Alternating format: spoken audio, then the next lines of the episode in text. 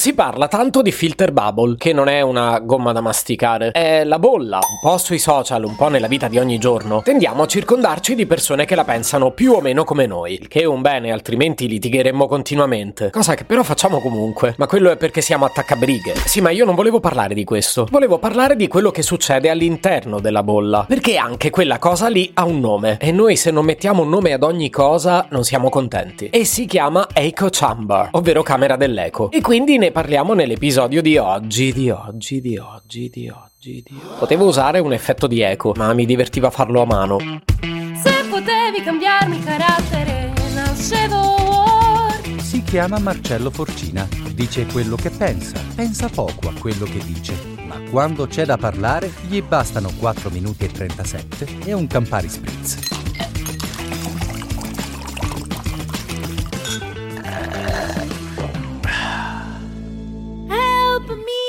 L'eco, proprio come fenomeno, mi ha sempre divertito. È una scoperta che anch'io ho fatto da bambino, però se mi capita mi ci diverto ancora oggi. Sei scemo, sei scemo, sei scemo. Ok, la smetto. Che poi non è della eco come fenomeno acustico che voglio parlare. Come vi dicevo, l'argomento è la camera dell'eco, un fenomeno sociale in realtà. Ma prima di poterne parlare dobbiamo recuperare per bene il concetto di bolla, altro fenomeno che ho scoperto da bambino. Ma a fare bolle mi diverto anche oggi.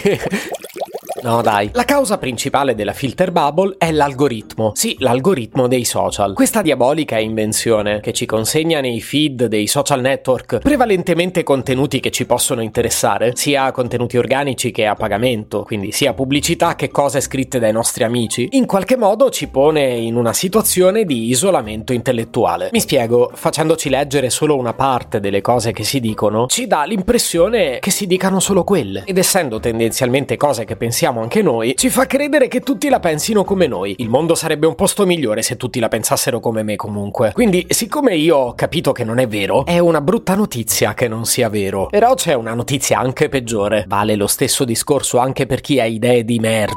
Persone che finiscono per autoconvincersi che quelle idee siano giuste perché vedono continuamente altre persone che la pensano come loro e da lì si fanno l'idea che la pensino tutti così. Olè, questa è la camera dell'eco, una camera chiusa in cui le informazioni continuano a fare eco una sull'altra. Potremmo trasporre tutta questa storia anche nella vita reale, eh? perché se faccio aperitivo sempre con gli stessi amici è probabile che i discorsi siano quasi sempre quelli e le posizioni pure. Ecco, però lì è meno grave perché vuoi sul posto di lavoro, vuoi in famiglia, poi nelle altre occasioni di socialità, un po' di scambio culturale in genere si crea, però sui social è peggio. Ora io questa cosa l'avevo già anticipata nell'episodio su Threads e non posso nascondervi che è da allora che ci penso. E poi se ho deciso di dedicare un episodio al concetto è probabilmente perché non ho nulla da dire.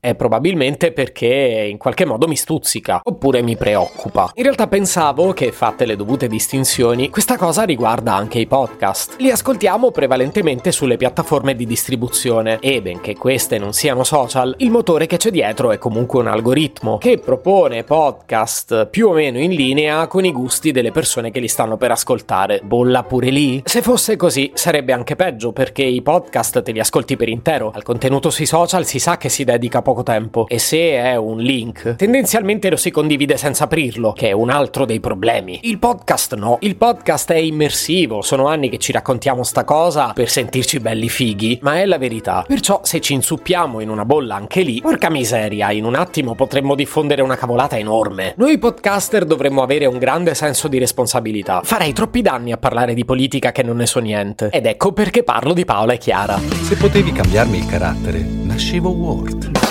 Un podcast inutile, effervescente e tossico, come una pasticca di mentos in una bacinella di Coca Zero.